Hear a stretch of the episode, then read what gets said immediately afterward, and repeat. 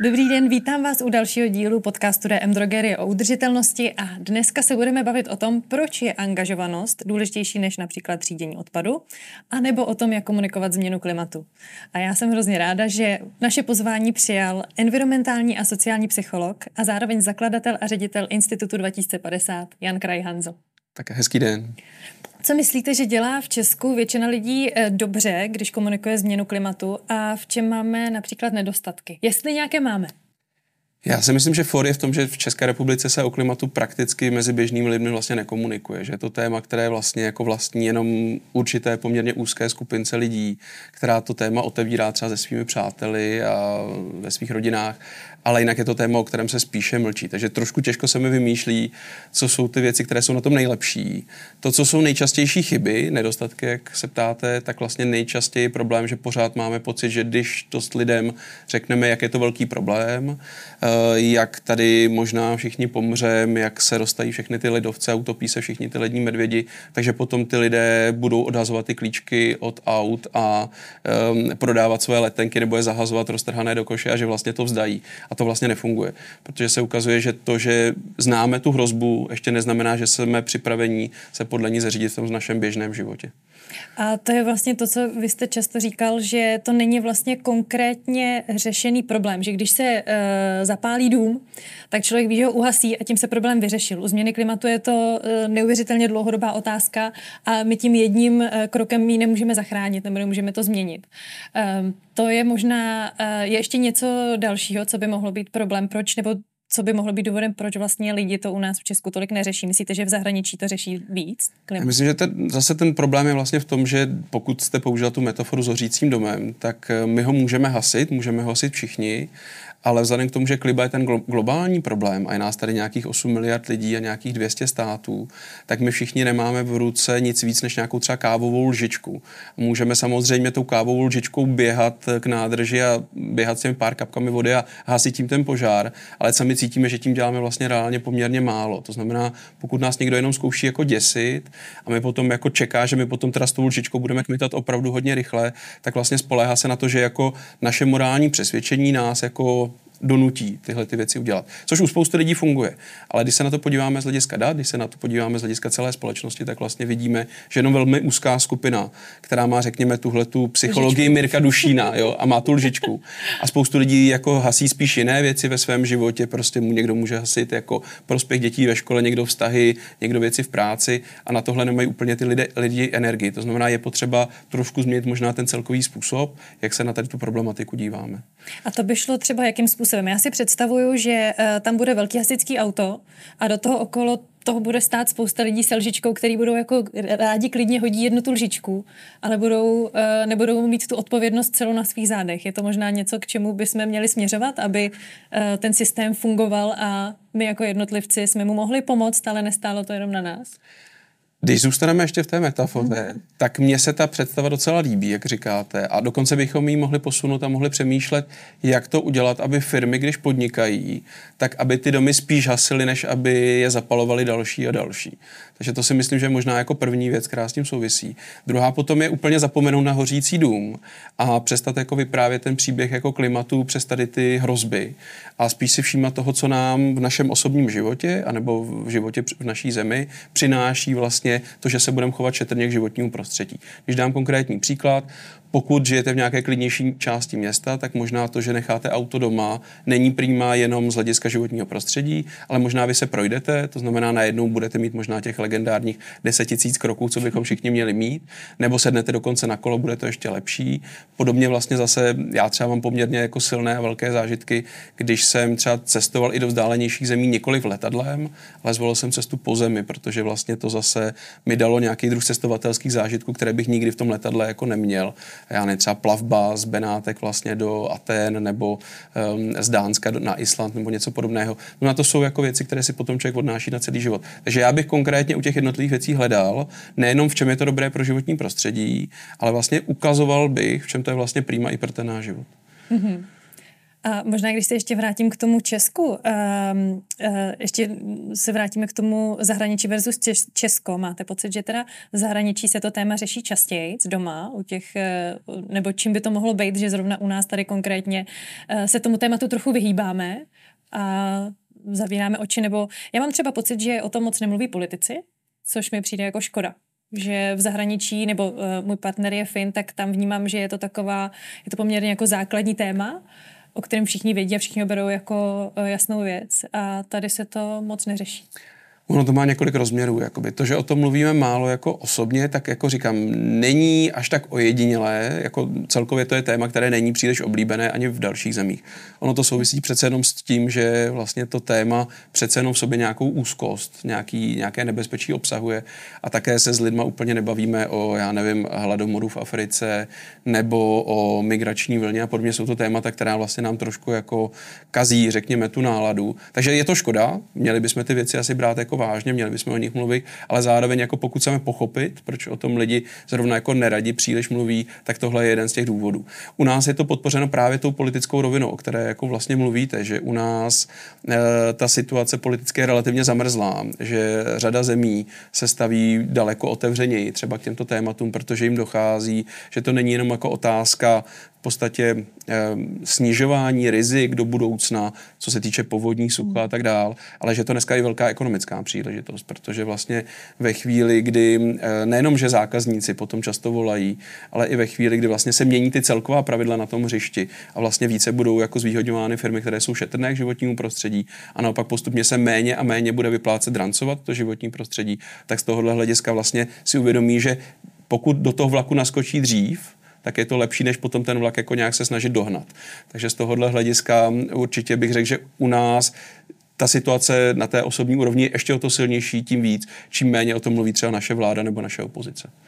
Takže bylo by dobrý vlastně asi víc zdůrazňovat ty pozitivní kroky, Uh, aby uh, lidi nebyli strašeni, ale aby měli radost. Mně se hrozně líbilo uh, připomenout freony, že když si člověk si říká klimatická krize a my nic nezvládneme, nic, se, nic nedokážeme, člověk může být frustrován, že jo, nějak, nějakým uh, momentem a vím, že už je to teďko i téma, tak uh, pojďme si jako připomenout, že se nám podařilo uh, zakázat freony a poměrně jednoduše, nebo jednoduše asi ne, ale rychle, nebo řekla bych to tak. Myslím, že velká výhoda Faraonu bylo, že jsme měli docela dobře nějakou náhradu. A myslím si, že bohužel jako smůla té uhlíkové stopy je, že je jako propsána do všech možných oblastí našeho života jo, od, eh, já nevím, drogerie přes potraviny až přes to, jak se dopravujeme a to na každodenní úrovni, anebo prostě potom lety na dovolené, že to je jako daleko těž, jako je těžší to vytáhnout z toho života, protože tam vlastně často ta náhrada úplně plnohodnotná jakoby v tomhle jako není, ale zároveň jako určitě uh, myslím, že je potřeba, já bych neřekl, že ty hrozby nemáme o nich mluvit vůbec. Já si myslím, že to je jako přirozená součást toho tématu. Jenom my už víme třeba zdat, že to řada lidí vlastně třeba v České republice ví a zná tyhle ty věci. Takže vlastně důležité je nejenom vlastně jako popisovat znova a znova vlastně tu, to, co je ta diagnóza, to, co je ten problém téhle doby, ale vlastně daleko víc mluvit o té terapii. To znamená mluvit o tom, co by nám reálně pomohlo se nějakým způsobem dostat z těch problémů, které v současné době máme. Což vlastně uh, navazuje na to, vy jste v roce 2021 udělali výzkum uh, ohledně toho, co si Češi vlastně, um, řekněme, myslí nebo jak vnímají klima. A tam vám vyšlo, což mě docela překvapilo, že uh, Češi jsou proklimatičtí, to znamená, většina Čechů souhlasí s tím, že ano, máme tady problém, ano, způsobil to člověk, ale jsou uh, protitransformační, říkám to správně. Úplně bych to takhle neřekl. My máme k dispozici i jako čerstvá data, relativně hmm. čerstvá, ty jsou vlastně z loňského roku, kdy jsme vlastně dělali výzkum s agenturou STEM ve spolupráci ten náš institut 2050 se STEMem. A tam se vlastně jakoby ukázalo, to byl výzkum Česká net transformace 2022. A tam se vlastně ukazovalo, že ty názory na tu transformaci, před, i když se řekne transformace, pro spoustu lidí je strašně obtížné si zatím něco představit, ale přece jenom pokud jim to trošku částečně nějak jako přiblížíme, vysvětlíme, tak se vlastně ukazuje, že se nám ta veřejnost dělí asi na tři třetiny. To znamená, máme tady třetinu lidí, kteří říkají, pojďme ještě posílit ty cíle, třeba zelené dohody pro Evropu, pojďme je třeba aspoň podržet. Pak je tady třetina lidí, která říká, zrušme to, nebo mm-hmm. ty cíle, cíle nějakým způsobem jako snižme. Pak je tady třetina lidí, lidí, která na to nemá názor. To mhm. znamená, ty lidé jsou jako hodně pro přírodní, hodně pro klimatičtí, ale v té otázce vlastně samotné transformace poměrně váhají. Co bychom mohli udělat jako jednotlivci, aby uh, jsme změnili tenhle ten přístup, aby jsme byli transformační? Já si myslím, že možná zase záleží, možná jakou to máme politickou reprezentaci. Eh, to znamená, jako asi dávat přednost politikům a političkám, kteří nemyslí jenom rok, dva dopředu, ale myslí třeba 10, 20 let, ať už je naše jako politická preference jako taková jakákoliv. Tak možná hmm. podporovat ty, kteří mají trošku nějaký výhled. Samozřejmě je to možná i o tom, jako snažit se o těch věcech dozvědět víc. Nám se třeba ukazuje, když děláme fokus skupiny, že eh, když se ptáme, jak třeba může Česká republika dosáhnout nějaké uhlíkové neutrality, tak se nám ukazuje, že ti lidé si myslí, že třeba zasázíme víc stromů, nebo že budeme víc třídit jako odpady. A nemají úplně přehled o těch základních opatření, že ty základní opatření jsou třeba v tom, že máme velmi zastaralou energetiku, která vlastně je hodně spojená dneska jako s uhelnými elektrárnami a přece jenom ještě i s tím fosilním plynem třeba z Ruska a tak dál. A že to jsou ty věci, kde můžeme úplně nejsnadněji snižovat vlastně ty emise skleníkových plynů.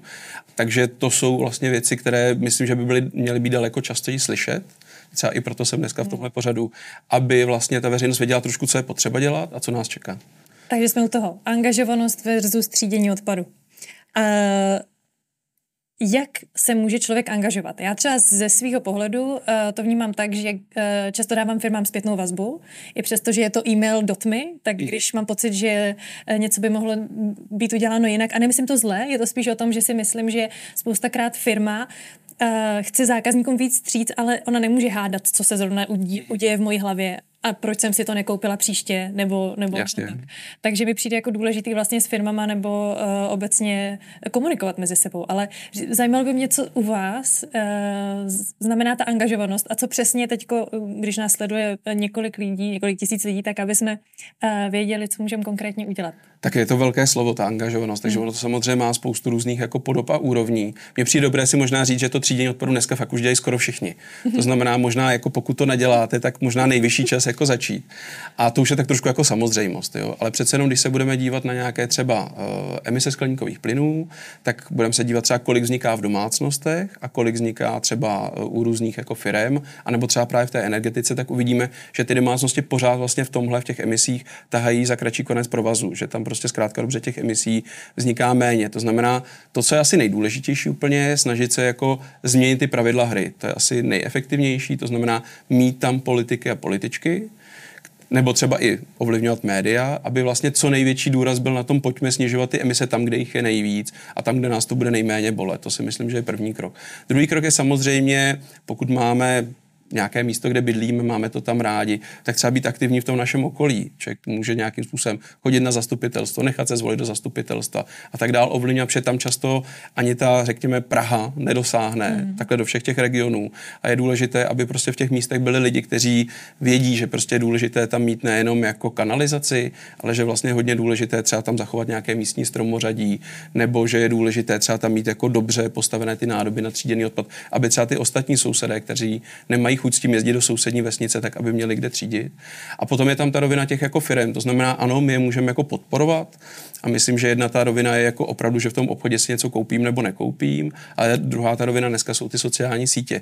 A ono mm-hmm. se na ně jako hodně nadává, i vlastně tomu dost rozumím, že se na ně hodně nadává, ale zároveň oni jsou v něčem jako demokratizační. Oni nám umožňují se prostě ozvat, když třeba něco není v pořádku a dát jako najevo svůj názor. A co jsem tak měl možnost jako s různými firmami být v různém kontaktu, tak oni se docela snaží, když jako se ti hmm. jejich jako zákazníci a zákaznice ozvou.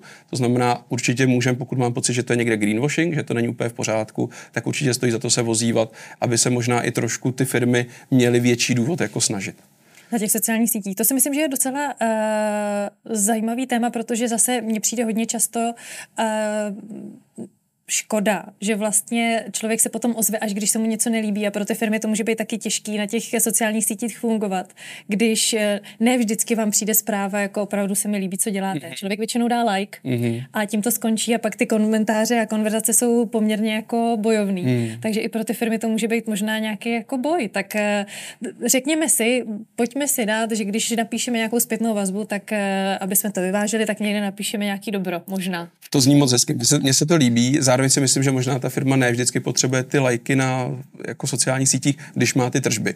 To znamená, pokud má třeba nějakou udržitelnou řadu, řadu a ta se mm-hmm. prodává, tak vlastně to je možná nakonec pro tu firmu ta nejlepší zpětná vazba, že to vlastně má smysl. Jak byste ještě dál motivoval uh, lidi k, uh, ve svém okolí k tomu, aby se chovali udržitelněji třeba nebo ohleduplněji k přírodě? Já možná řeknu, jak to nefunguje. Já myslím, že fakt jako není úplně dlouhodobá a udržitelná cesta těm lidem s prominutím vykecávat díru do hlavy. Že to prostě jako zkouší řada lidí a vlastně ono to moc nefunguje. Ta rodina dřív nebo později se postaví na odpor přirozeně. Takže myslím, že úplně to, co nejlíp fakt funguje, je nějaká inspirace. To znamená dělat to sám, dělat to z přesvědčení, možná jako i dávat jako aby bylo vidět, že to třeba pro nás není jenom otázka nějakého jako toho morálního rozhodnutí a nějaké jako askeze, nedej bože, ale aby vlastně i bylo pro to okolí jasné, že nám to přináší nějakou radost, že prostě pokud, um, já nevím, si radši něco jako opravíme vlastnoručně, než aby jsme si ukonali, že to děláme pro radost. Pokud někam jedeme třeba vlakem po Evropě, místo toho, aby jsme letěli, že zase vlastně ta cesta vlakem má něco do sebe. Vezmu si tam knížku do vlaku, objednám si nějaký vlastně pěkný třeba uh, kupé, prostě, kde můžu přespat a tak dále. A zase to má nějakou jako další kvalitu, nebo se možná po cestě stavím v Paříži, než dorazím do té Barcelony nebo něco mm-hmm. podobného. To znamená, když je to příběh podle mě jakoby autentický, to znamená příběh, který jde z nás a zároveň to příběh radosti, tak si myslím, že tyhle věci se potom šíří líp. To máte asi pravdu, protože je pravda, že já jsem občas trochu militantní a to moc nefungovalo, ale je pravda, já se snažím jíst rostlině nebo převážně rostlině a to je třeba poměrně jako téma, eh, například u rodičů nebo u babičky, ale ve chvíli, kdy jsem mi opravdu jako věnovala tu rostlinnou smetanu, tak ano, byla nepříjemná, nešťastná, ale pak viděla, že mi to opravdu udělalo radost a vlastně jsem to snědla. A neřešili jsme jako uh, varianty, tak eh, to mi přijde docela hezká motivace. No. Jako já myslím, že tady ta jako misijní cesta jako environmentální přes jako kuchyně skvělá. Jako prostě pokud někdo jako umí uvařit četrně z lokálních zdrojů, ze sezónních nebo třeba dokonce bez masa a vlastně jako bude tím krmit ty hladové krky, tak eh, já myslím, že ta láska prochází žaludkem, že to bude jako znát. No. Je to tak, eh, zatím se teda učím uh, chytat ty chutě. A je to teda zajímavá cesta, musím říct, že mám pocit, že už jsem se našla. že teď už, že člověk na začátku, je to asi jako s každou dietou, že, jo, že mm-hmm. začnete něco, co musíte hledat v jiném regálu a tak dál a teď už je to takový příjemný, že už člověk si ví, co, kam, co tam nachytat. Ale to je, eh, to je asi eh, jedno, to tady my budeme řešit mou lednici, Institut 2050. Co to přesně je a co uh, si tím můžeme představit? Tak my jsme Institut 2050 založili vlastně v loňském roce a založili jsme ho s mým týmem, se kterým jsme dlouhodobě pracovali na katedře environmentálních studií na Masarykově univerzitě. A vlastně to, co děláme dlouhodobě a co jsme dělali na té fakultní půdě, tak konec konců je to, že se snažíme jako co nejlépe pochopit eh, názory české veřejnosti na tady ty otázky. Snažíme se trošku jako vcítit do nich, jako pokud něco dělají nebo nedělají, co je zatím, jako co jsou ty důvody. Pokud něco prožívají třeba tváří v tvář eh, nejrůznějším jako událostem, ale třeba i různým jako mluvčím, typu třeba Greta Thunberg a podobně, hmm. tak co jsou ty důvody, jako co, co je k tomu jako vlastně vede. A na základě toho, což je ta výzkumná práce, se snažíme potom dělat ty komunikační strategie vlastně pro různé partnery. To znamená, myslím si, že to, co je problém dlouhodobý té komunikace těch témat, je vlastně poměrně jako úzkoprofilová skupina, která je oslovovaná a nám jde o to, aby ta skupina byla daleko širší, aby jsme hledali způsoby, jak mluvit, já neřeknu s lidmi na Ostravsku, máme třeba projekt v Moravském, v Moravskoslezském kraji, ze zemědělci, eh, možná třeba z diváky některých komerčních televizí a podobně. To znamená, jakým způsobem vlastně se dostat blízko k té skupině a dokázat je přizvat do toho jako společného úsilí o nějaký šetrnější svět. A co byste ze své pozice vzkázal veřejnosti na závěr našeho rozhovoru? Tak běžíme hlavou jako dvě věci. Eh, první věc, eh, že si myslím, že obecně ten strach často není úplně jako dobrá a příjemná motivace, pokud ho máme v sobě. A my jsme o tom zvyklí pořád, o těch environmentálních pre- problémech přemýšlet především přes ten strach. Ale já bych řekl, že jako ten strach je jenom jako odvrácená strana vlastně toho, že máme ten svět rádi. Že kdybychom ho neměli rádi, tak nám na něm vlastně jako nebude záležet a pak bychom se o něj nebáli. Tak já bych hmm. jenom jako rád uh, lidi, kteří nás poslouchají, citlivil k tomu, jako kolik za tím strachem z budoucnosti a z různých těch environmentálních problémů, kolik je zatím vlastně lásky a kolik vlastně jakoby uh, lásky v nás je, když se tak moc bojíme o ten svět kolem nás. Tak to je první zkáz. A druhý zkáz bych měl pro všechny. Eh, Děkuji, že jste to doposlouchali jsem. Já mám husí kůži teď. Eh, to bylo strašně krásné. Já vám strašně moc děkuju. A děkuji, že jste dorazil za námi a s vámi se uvidím zase uh, u dalšího dílu podcastu a jsem strašně ráda, že uh, s námi sdílíte tu lásku k té přírodě a že budete sdílet lásku k přírodě dál. Mějte se moc hezky. Zatím. Děkuji za pozvání. Mějte se hezky.